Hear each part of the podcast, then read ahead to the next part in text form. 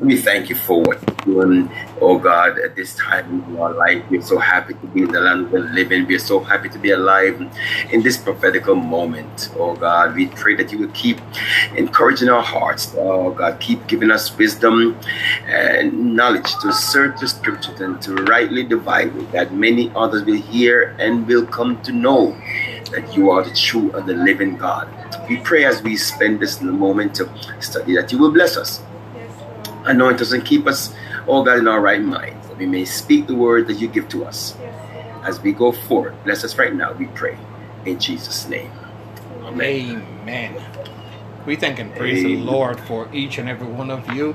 A pleasant good afternoon to you, Bishop and Minister Brown. God bless you in the name of Jesus Christ. And this is our Sunday School Review. We started last week on this lesson, so I'm going to introduce this lesson, and then I'm going to turn it over to Bishop Stevens. Our Sunday School lesson for September the 7th, 2020. Last week we spoke about Jesus Christ, him being crucified, and while he was on the cross, Pilate wrote a writing and he set it up over his head. It's found in Matthew 27 verse 37, and it says, "This is Jesus, the King of the Jews." So the writing that Pilate wrote outlined for the world to know that this is Jesus, the King of the Jews. This is what happened to you when you say you are the King of the Jews. Well, it just did not start with Pilate. We see from the time of Samuel the rejection of the rule of God.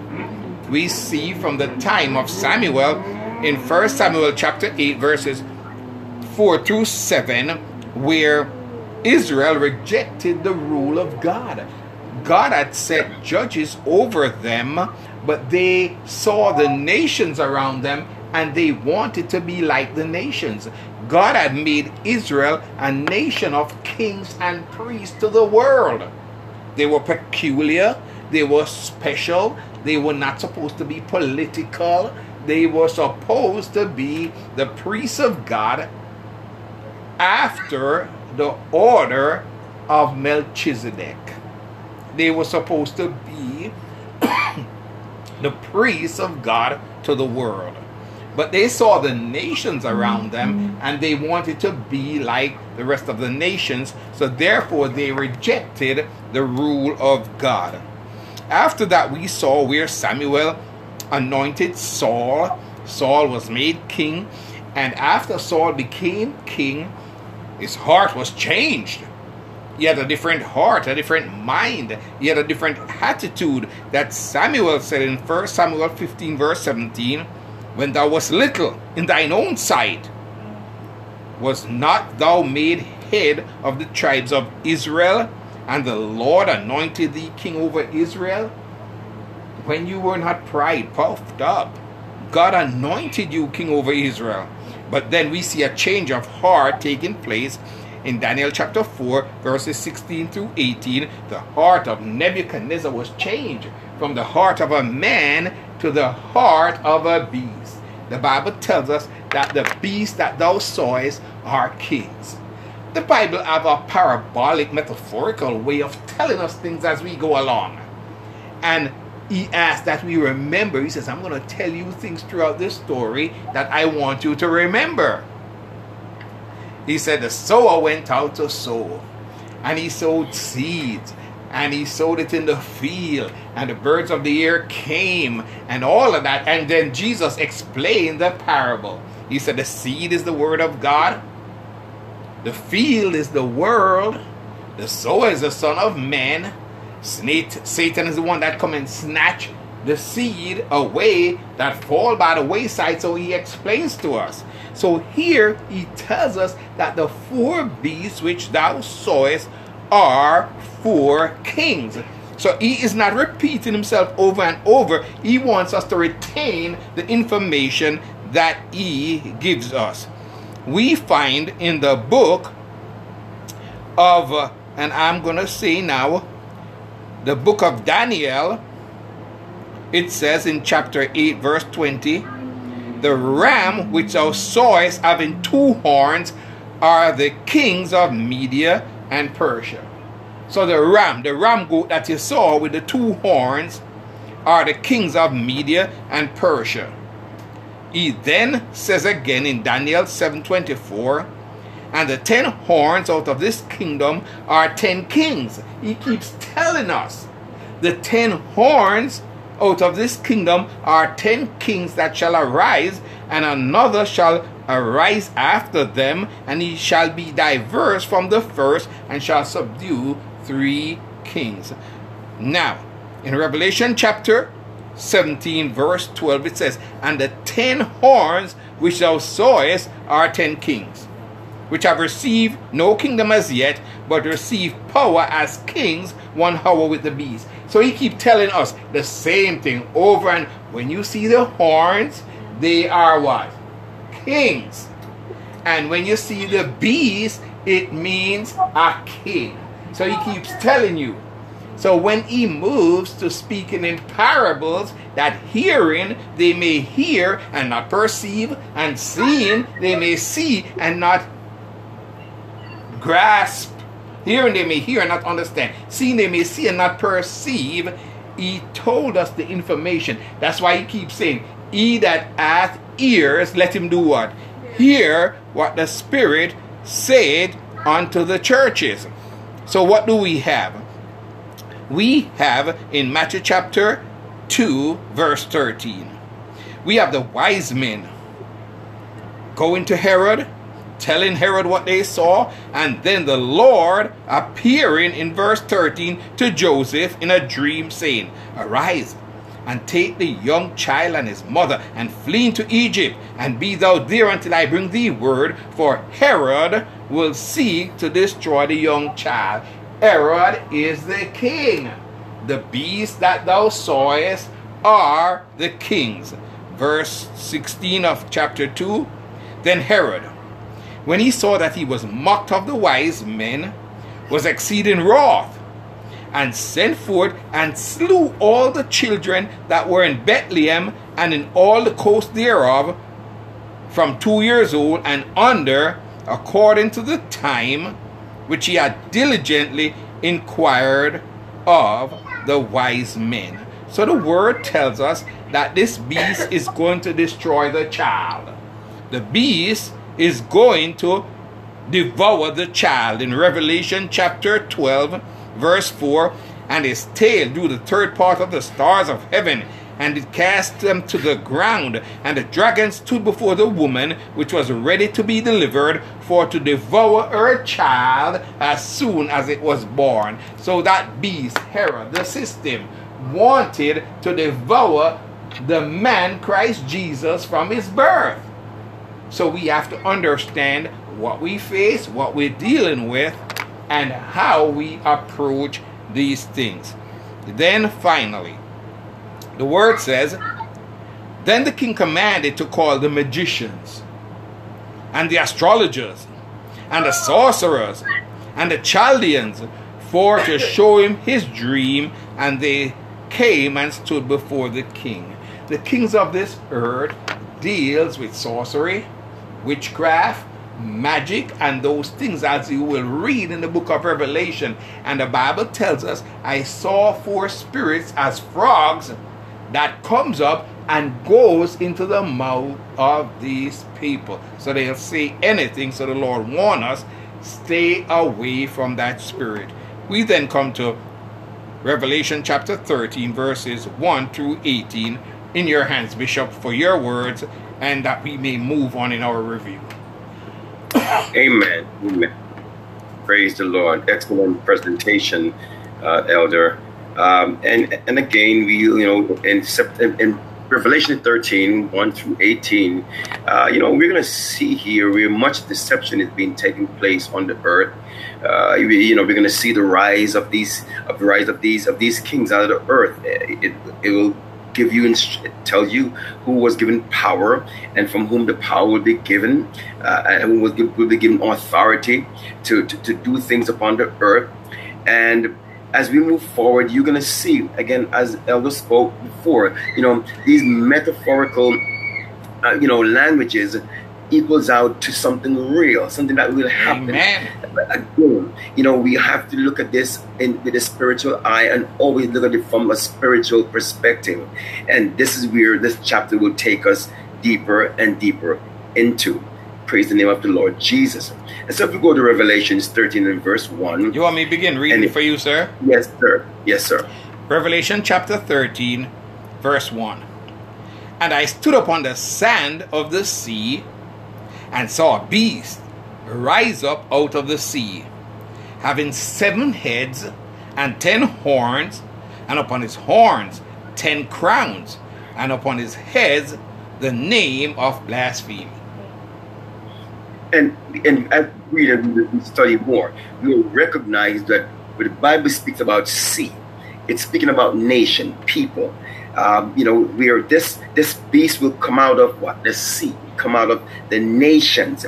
It says, a beast rise up out of the sea, having 7 heads and 10 horns. And these are kings. When we see horns, it represents kings. It has 10 horns. It had horns and 10 crowns upon his head, the name of blasphemy. These are kings who will now come out. They will not come out to praise God. They will not come out to worship God, but they will blaspheme against the name of the Lord Jesus.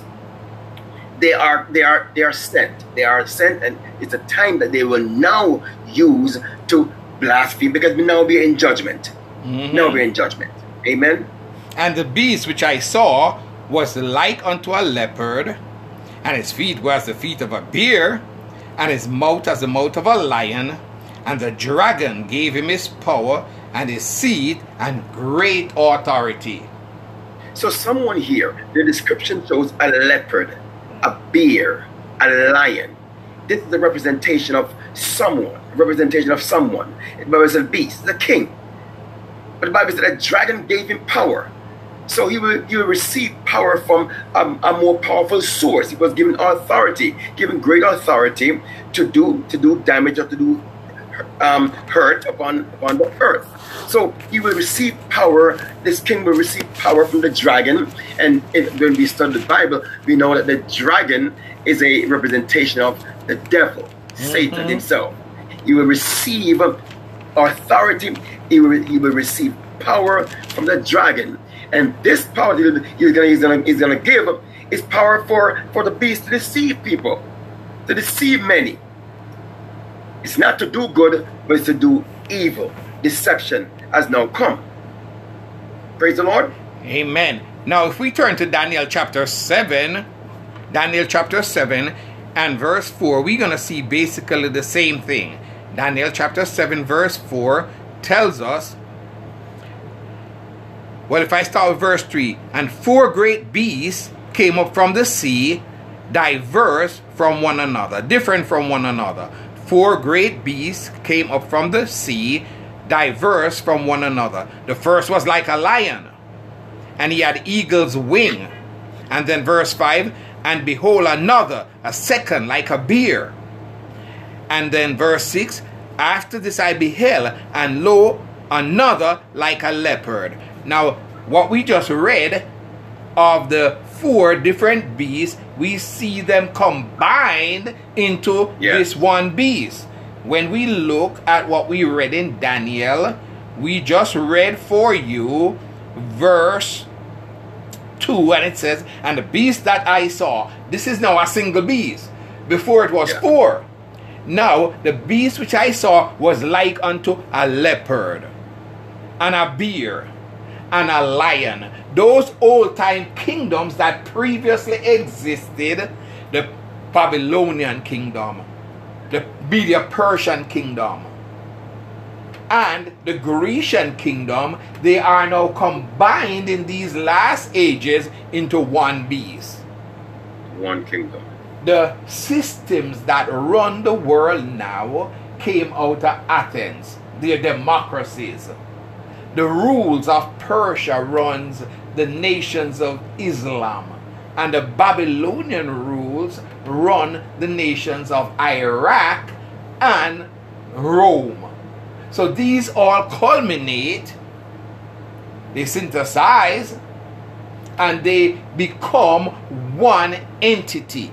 So we read in verse 2, and the beast that I saw was like unto a leopard, and his feet was as the feet of a bear, and his mouth as the mouth of a lion, and the devil, the dragon, gave him his power and great authority. Verse 3, and I saw one of his heads, as it were, wounded to death, and his deadly wound was healed, and all the world wondered after the beast, and they worshipped the dragon, which gave power unto the beast, and they worshipped the beast, saying, Who is like unto the beast?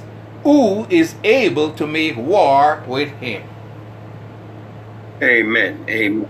So here again, we see where, you know, these kings were given authority. They were given power. The people started worshiping them. We saw here in verse 3, and I saw one of their heads, as it were, wounded to death. And I sense some weakness there, a weaker king, and his deadly wound was healed. But he regained his power, and all the world wandered after the beast.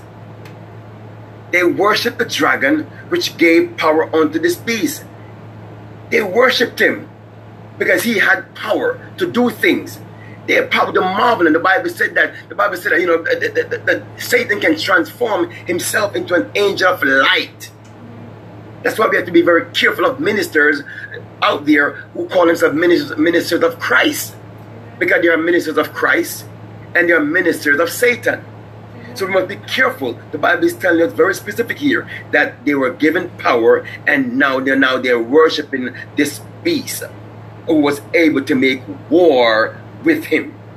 Amen. And verse 5 says, and there was given unto him a mouth, speaking great things and blasphemies, and power was given unto him to continue 42 months. All that power that he has now. And people now start to believe in this power that he has. Start to believe in this dragon. He's now blaspheming the name of God. Blaspheming. Talking against God. And people are believing it. People are following him.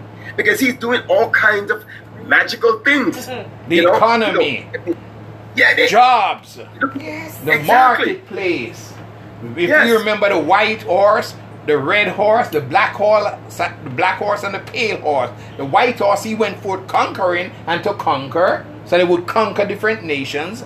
On the black horse, they would trade and sell a penny for a measure of wheat and 3 measures of barley for a penny. So it was now commerce, business. The spirit of business was out in the world. The spirit of conquering nation, colonizing nations were out in the world. And the red horse, he came to take peace from the world, that men should kill each other. So the spirit of war and terror and killing was in the earth. And then a pale horse followed, and on that horse rode one who was dead, to clean up after all of them. So that beast was given a mouth, speaking blasphemy, but his power was limited to 42 months. He was not like the kings of old. The kings of old, they reigned for life. They reigned until their time was up. But this king had to go through elections. This king, every certain amount of time, he had to be re-elected. Every certain amount of time, he was given power for 42 months. 48 months make 4 years. 42 months is 3.5 years. And then for the next 6 months, they run election. So the Lord is telling us things. Then he said in verse 6, and he opened his mouth in blasphemy against God, to blaspheme his name and his tabernacle and them that dwell in heaven. And it was given unto him to make war with the saints and to overcome them. And power was given him over all nations and tongues and people. I beg your pardon, sir. You were coming. I think your internet was breaking up. But in verse 6, you were at verse 6 and verse 7 one more time. Yes. And he opened his mouth in blaspheme against God, to blaspheme his name. Yes. And power was given unto him to continue 42 months, and he opened his mouth in blasphemy against God, to blaspheme his name and his tabernacle and them that dwell in heaven. And it was given unto him to make war with the saints and to overcome them. And power was given him over all kindreds and tongues and nations. And here again, here he is. You know, this king now is blaspheming the name of God. He feels powerful. He's empowered now. No respect. Mm-hmm. You know, exactly. And then and even in the tabernacles, you know, he's going to be sitting inside the tabernacle to act as if he's God. Mm-hmm. You know, to blaspheme the name of God. Now he's going to make war with the saints of God. I believe, you know, this is where now, you know, they'll be, you know, if they elect, if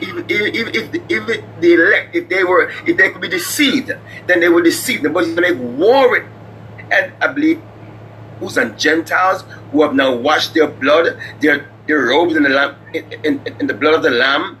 It says he over kin and tongues and nation. He said against them, those who believe in the name of the Lord Jesus Christ and washed in his blood. Amen. And it was given unto him to make war with the saints and to overcome them, and power was given him over all kindreds. Amen. The Bible tells us that he was now given the power to fight against the saints, to war against the people of God. And those who claim that they won't be warring against the people of God are misled, because the Bible tells us that it was given unto him to make war with the saints. Amen. Thank you, Jesus. It says, and power was given him over all kindreds, all relatives in the earth, and tongues of different languages and different nations. So it's a superpower. It's a world power. A power that is able to do much more than ordinary. Not a common nation, but a superpower. The word says, and all that dwell upon the earth shall worship him. You're back, Bishop. That's fine. No apologies. Go, keep going, sir. Keep going. Yes. Amen. Amen. So where I left off verse 7, and it was given unto him to make war with the saints and to overcome them, and power was given him over all kindred and tongues. And if you notice what it says here, power was given. So it's not power that he had on his own. Power was given unto him, and it was for a limited time to be used. The Bible speaks about 42 months. Again, that's 3.5 years that he was given power each time to make war with the saints of God. And among them, I'm talking about Jews and Gentiles. Amen. Here, kindreds and tongues and nations. So it's not just one set of people.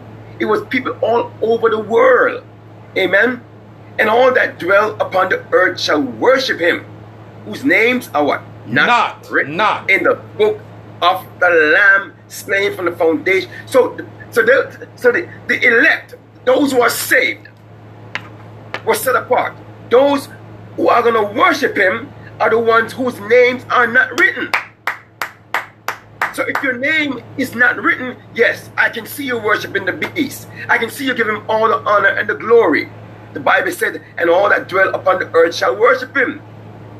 But it excluded those that have been washed in the blood of the Lamb. Amen.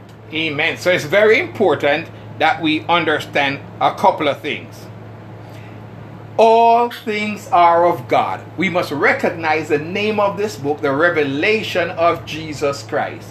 Every spirit, every power, everything is of God. He delegates the power. And as Bishop rightly said, power was given unto him for 42 months. He did not have exclusive power. He was not all-powerful. He had to receive, exactly. He had to receive delegated power. He had to receive permission. And it was only given to him for 42 months. And It was given to him to make war with the saints. It was given to him to make war with the saints. The saints gonna be here. If you not here, you ain't. But if you are saint, you gonna be here. And power was given unto him to make war with the saints. Now you got to make up your mind whether you are saint or not. But the word says power was given unto him to make war with the saints and to overcome them. And power was given him over all kindreds and nations and tongues. And all that dwell upon the earth shall worship him, as Bishop said, whose names are not written in the book of the book of life of the Lamb, slain from the foundation of the world. So it's very important that we understand that we cannot idolize these individuals, these entities, movie stars, sports heroes, politicians, kings and such like, who people tend to idolize. American Idol, and they idolize the political parties, and they get involved in politics. And this one had two horns. One was the horn of the Pharisees, and the other one was the horn of the Sadducees. So you notice these entities have two branches, but it's upon one head. The two horns of a goat is up on the head of the goat. It's just two branches of the same thing. Verse 9 says, if any man have ear, let him hear. He that leadeth into captivity shall go into captivity. He that killeth with a sword must be killed with the sword. Here is the patience and the faith of the saints. So right here he's telling us, in our patience we possess our souls. Our souls, not our bodies. In our patience we possess our souls. I'm going to read verses 11 to 13, Bishop, okay? Yes, sir. Now listen to this, and listen carefully. And I beheld another beast coming up out of the earth. The first one we saw came up out of what? The sea. This one came up out of the earth, and he had two horns like a lamb, and he spake like a dragon. And he exercised all the power of the first beast before him, and caused the earth and them which dwelleth therein to worship the first beast, whose deadly wound was healed. And he doeth great wonders, so that he maketh fire come down from heaven on the earth in the sight of men. And he deceiveth them that dwell on the earth by the means of those miracles which he had power to do in the sight of the beast, saying to them that dwell on the earth that they should make an image to the beast which had the wound by a sword, and did live. In your hands, Bishop. I was going to tell you to go ahead. All right. Okay. In verse 11 it tells us, and I saw another beast coming up out of the earth. We remember... Yes, sir. I beg your pardon. Before I go any further, I just want to, elaborate something for a minute. In verse 9 here, where it said... let's see. If any man have ear, let him hear. Give me 1 second. Oh, I'm sorry. In verse 7, it said, and to overcome them. I just wanted folks to understand the Bible talking about war with the state and to overcome them, that many people are going to be killed. Many will be killed. So it's not just bless the Lord, ma'am, the Claudette. Good night. Amen. I'm trying to see the face. Is this Sister Claudette Moulton? Yes, it is. That's my cousin. I am in bed. Not a problem, my dear. Amen. Thank you for joining us. So, in verse 7, it says, and it was given unto him to make war with the saints. Now, this beast that came upon the scene was given power to make war with the Christians, with the saints. You have some people who won't pretend to be saints and claim that they're going to be all kind of stuff, but they are not, because they're not fully committed to God. They're not willing to suffer with him, that they might reign with him. So they are going to make excuses of why they will be gone and all those things won't happen to them. But the name of this book is the revelation of who? Jesus Christ. Jesus Christ's power is being revealed, and if we suffer with him, we shall also do what? Reign with him. So in verse 7, it was given to him to make war with the saints. Now why is this beast going to war with the saints? Well, the governmental authorities have certain rules and regulations that they give to people. They give you certain rights. This is very important that we understand. The government gives to the people certain rights. The government.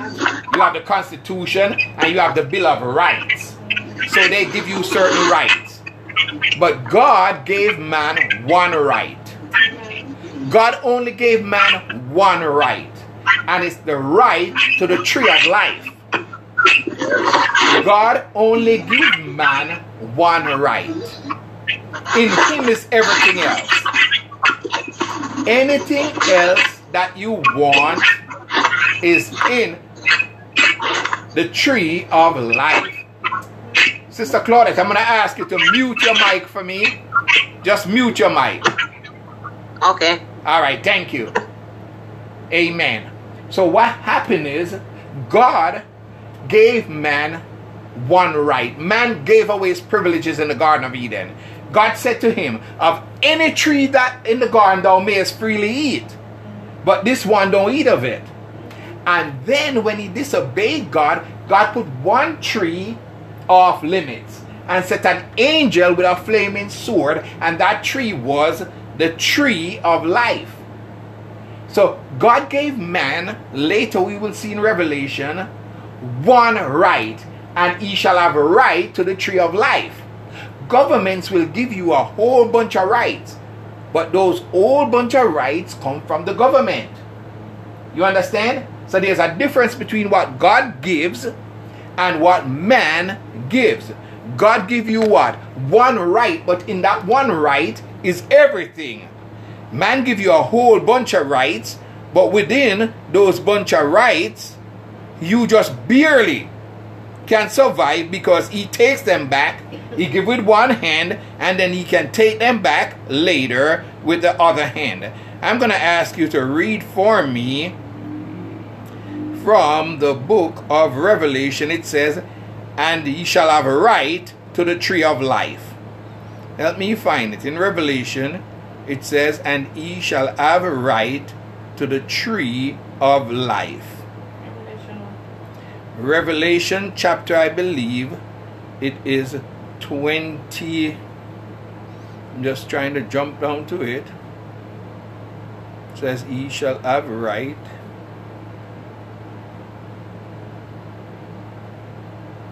To the tree of life. So God is making sure that you have the rights to the tree of life. Can you help me find that, Bishop? I'm trying to find it on my page. Okay.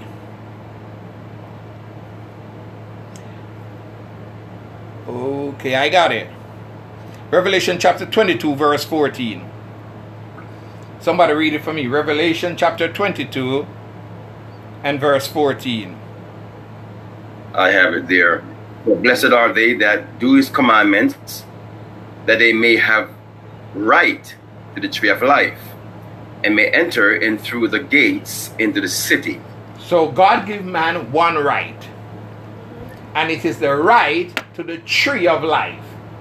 When you claim and inherit and take possession of that right to the tree of life, once you eat of Jesus Christ, you're going to live forever. The government will give you a whole bunch of rights, but it cannot bring you everlasting life. Is that clear? Amen. So God gave man the right to the tree of life. That angel with a flaming sword is now removed. So it was given unto him to make war with the saints, that is the beast, and to overcome them, and power was given him over all kindreds and tongues and nations. So he gave man men all kind of rights, the Bill of Rights and this right, the rights of man and all that kind of stuff. But that comes from him, and he can always take them back. But God gave man the right to the tree of life. So then we come to, I beg your pardon, verse 11. And I beheld another beast coming up out of the earth. I said to you that there were four horses, a white horse, a black horse, a red horse, and a pale horse. The white horse went forth conquering and to conquer. They would conquer nations. Christopher Columbus went out and he discovered nations when he crossed over the sea. He founded, he said, new nations. So here I beheld another beast coming up out of the earth. They said, we found land. We found earth. And that beast had two horns like a lamb, and he spake like a dragon. So when he came up, he was meek, he was tender. He looked like a lamb, but then he began to speak as a dragon.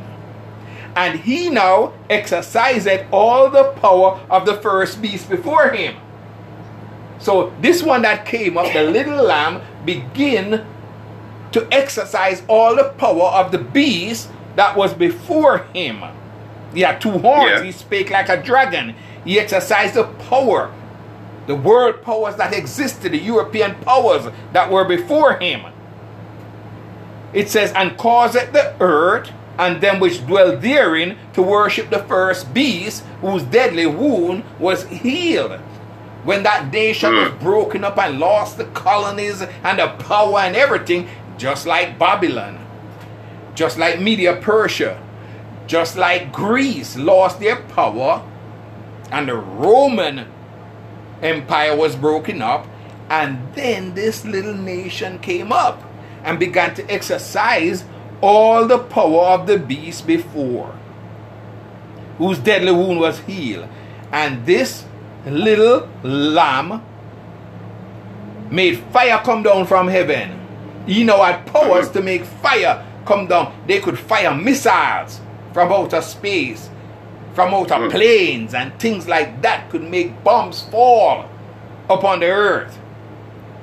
He do a great wonder so that he make it fire come down from heaven on the earth in the sight of men, and deceiveth them which dwell on the earth by the means of those miracles which he had power to do in the sight of the beast, saying to them that dwell on the earth that they should make an image to the beast which had the wound by a sword and did live. So they wanted to copy the system that existed before, that was broken up.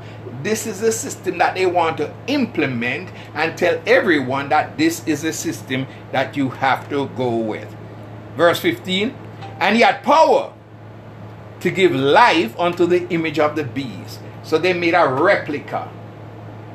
Institutions, organizations, entities, and they had power to give life unto the image of the beast, and that the image of the beast should both speak and cause that as many as would not worship the image of the beast should be killed. So if you don't conform to their ways, their rules, their regulations, you could be overcome by force, the white horse. You could be overcome by economic means, the black horse, or through the red horse, pieces taken away from your midst, or through the pale horse, death and famine and things like that would come through your land.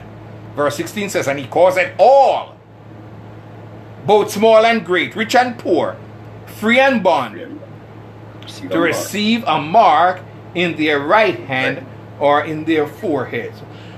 So here now, he exercises control. He exercises control of mankind. You have to go through the system. You have to come under their control. But if you refuse, you're going to be killed. And that no man might buy or sell. That black horse. Trade, commerce, business. No man might buy or sell, save he that had the mark or the name of the beast, not just the mark. A lot of people talk about the mark of the beast, the mark of the beast. You better know the name of the beast, not just the mark of the beast. You better know what his name is. We had a discussion recently where people did not really know the name of God. It's vital. It's important that you know the name of the beast. If you know his name, then you will know what his mark is. So the word tells us, no man might buy or sell save he that had the mark or the name of the beast or the number of his name. Then the word says, here is wisdom. He says, I'm going to give you wisdom. Let him that had understanding count the number of the beast. So he wants you to count now. Calculate. For it is the number of a man. And his number is 666. So he said he wants you to calculate. And he said this is the number. So in our notes, we want to know what it is, and we want to understand more in depth. I'm going to ask Bishop to read me from 1 Kings chapter 10, verse 14. Amen. Now the weight of gold that came to Solomon in 1 year was 666 talents of gold. Don't that number sound familiar? Very familiar. Could you read it for me one more time then? Amen. Now the weight of gold that came to Solomon in 1 year was 666 talents of gold. And 1 Kings chapter 11 verses 3 through 11. And he said, and he had 700 wives. Who? Says Solomon. Okay, go ahead. And he had 700 wives, princesses, 300 concubines, and his wives turned away his heart. For it came to pass when Solomon was old, that his wives turned away his heart after other gods, and his heart was not perfect with the Lord his God, as was the heart of David his father. For Solomon went after Ashtoreth, the goddess of Zidonians, after Milcom, the abomination of the Ammonites. And Solomon did evil in the sight of the Lord, and went not fully after the Lord, as did David his father. Then did Solomon build an high place for Chemosh, the abomination of Moab, in the hill that is before Jerusalem, and for Molech, the abomination of the children of Ammon. And likewise did he for all his strange wives, which burnt incense and sacrificed unto their gods. And the Lord was angry with Solomon, because his heart was turned from the Lord God of Israel, which had appeared unto him twice, and had commanded him concerning this thing, that he should not go after other gods, but he kept not that which the Lord commanded. Wherefore the Lord said unto Solomon, For as much as this is done of thee, and thou hast not kept my covenant and my statutes, which I have commanded thee, I will surely rend the kingdom from thee, and will give it to thy servant. Amen. So what we have here, the word is telling us, it's giving us further insight into what is going on. It says, the beast that thou sawest are 4 kings. Solomon was a king, and he had 700 wives. Why would a man want 700 wives? Well, he was making political connections. He was taking a princess from that nation and a princess from this one, and making all kinds of political connections that he might have alliances with the nations around him. So he had 700 wives and 300 concubines. Now the weight of the gold that came to Solomon in 1 year was 666 talents of gold. So because of his trade, the black horse, because of his commerce, his business, he devised a system where he would get a certain amount of gold in 1 year. He had a target. He had an objective that he had to meet, and that was what it was. So he had all these princesses, these concubines, these people that he had to satisfy, work with, cooperate with. Not only that, these people brought their various gods with them. The Lord had told him not to engage in those relationships. The Bible says, for it came to pass when Solomon was old, that his wives turned away his heart after other gods. The Bible says, Hear, O Israel, the Lord our God is one. But Solomon, because of what he had done, he began to worship Easter, that is Ashtoreth. Then he began to worship Milcom and Molech and Chemosh. So he had a conglomerate of religions like we see in the world. The Jews said, we have no king but Caesar. So they made political agreements to work with the Romans and the Roman Empire. They brought a religious veneer, a religious flavor to what was going on. We see that in the churches today, they have their religious, all kind of gods. Which nation you from?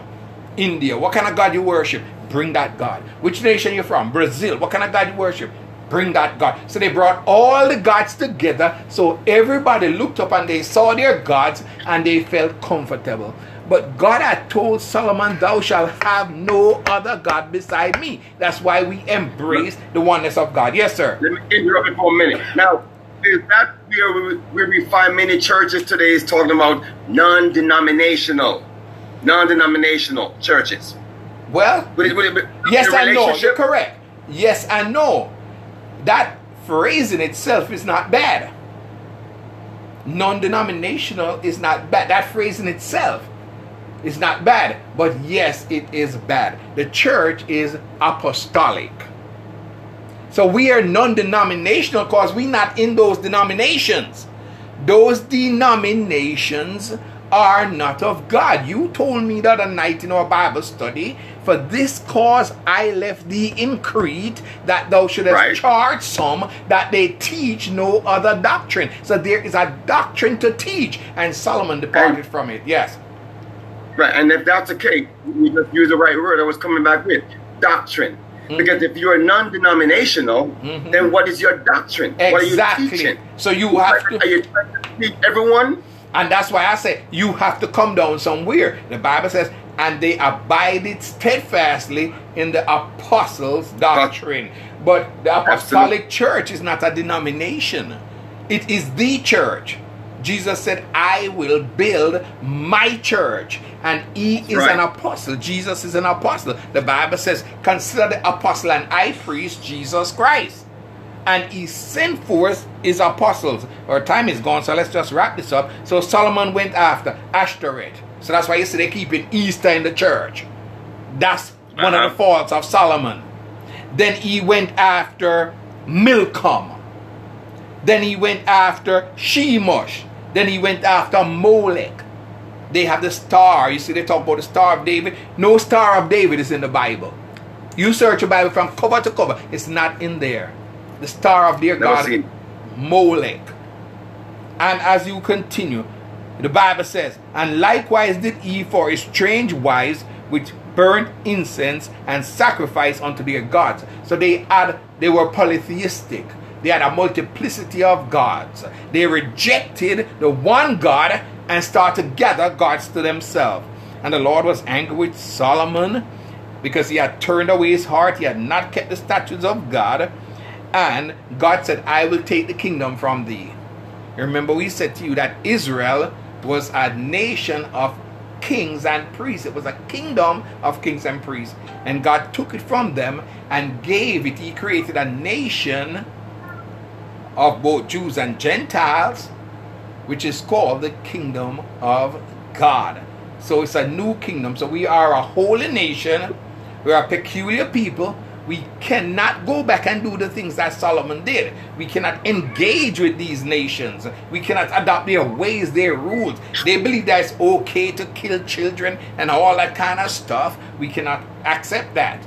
They believe it's okay for men to marry men, women to marry women. We cannot accept that. They believe that you should trade regardless whether it costs life, liberty, or happiness.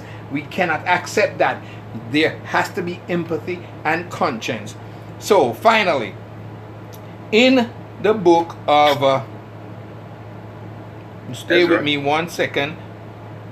in the book of Ezra, it speaks of the children of Adonikam. You want to read that for me? Ezra 2 verse 13. Yes, sir. Okay, Ezra 2. 1 second. Not a problem. I got it right here. The children verse 13? Of... Yes. All right. So the children of Adonikam, 606. One more time. The children of Adonikam, 666. Amen. So the same thing that we saw with Solomon. The world systems, business and trade and things like that. We cannot engage in the world system because their God became gold and silver and precious stones and things like that. They began to worship the works of their hands, and they set up an economic system that they might gain wealth. Amen? Amen. Last words and closing prayer, Bishop. Amen. We thank God for illumination. We thank God for instruction. We thank God for the word. We pray that you will join us tomorrow morning for Sunday school, that we may yet open the scriptures, that we'll all learn together. It's amazing, and we are so happy to be in the land of the living, to be learning this, this subject, this topic, the revelation of Jesus Christ. Let us pray. Father, in the name of Jesus, we glorify you, we honor you, God, for who you are. We thank you for the words, oh God, you have given to us. Lord, you have given your old life, you have given your old self for us, and tonight we just worship and adore you for being God. We pray that somebody's heart was blessed tonight, and that many will come to understand the knowledge of God, that you will reveal yourself unto mankind even more. Bless us right now, we pray, as we depart from this place, but not from your presence. God, keep us and be with us until then. In the precious name of Jesus, I pray. Amen and amen. Amen. As we go, we want to leave the thought with you, just something to think about. When you go to Wall Street, you're going to see this great big bull. This idol, bull, Merrill Lynch symbol. And they tell you when the market is doing good, they have a bull market. And when the market is not doing so good, they have a bear market. The same things the scriptures discuss. The bull, Aaron made a calf out of gold, and the bear, the things which Daniel saw. So let us stick to the word and not be deceived by the things of the world, because men are still worshiping gods of gold. God bless you in Jesus' name. Food for thought. God bless you. Have a good night. You too, sir. Good night. Amen. Bless the Lord, ma'am. God bless you. Thank you, Jesus. The altar is open.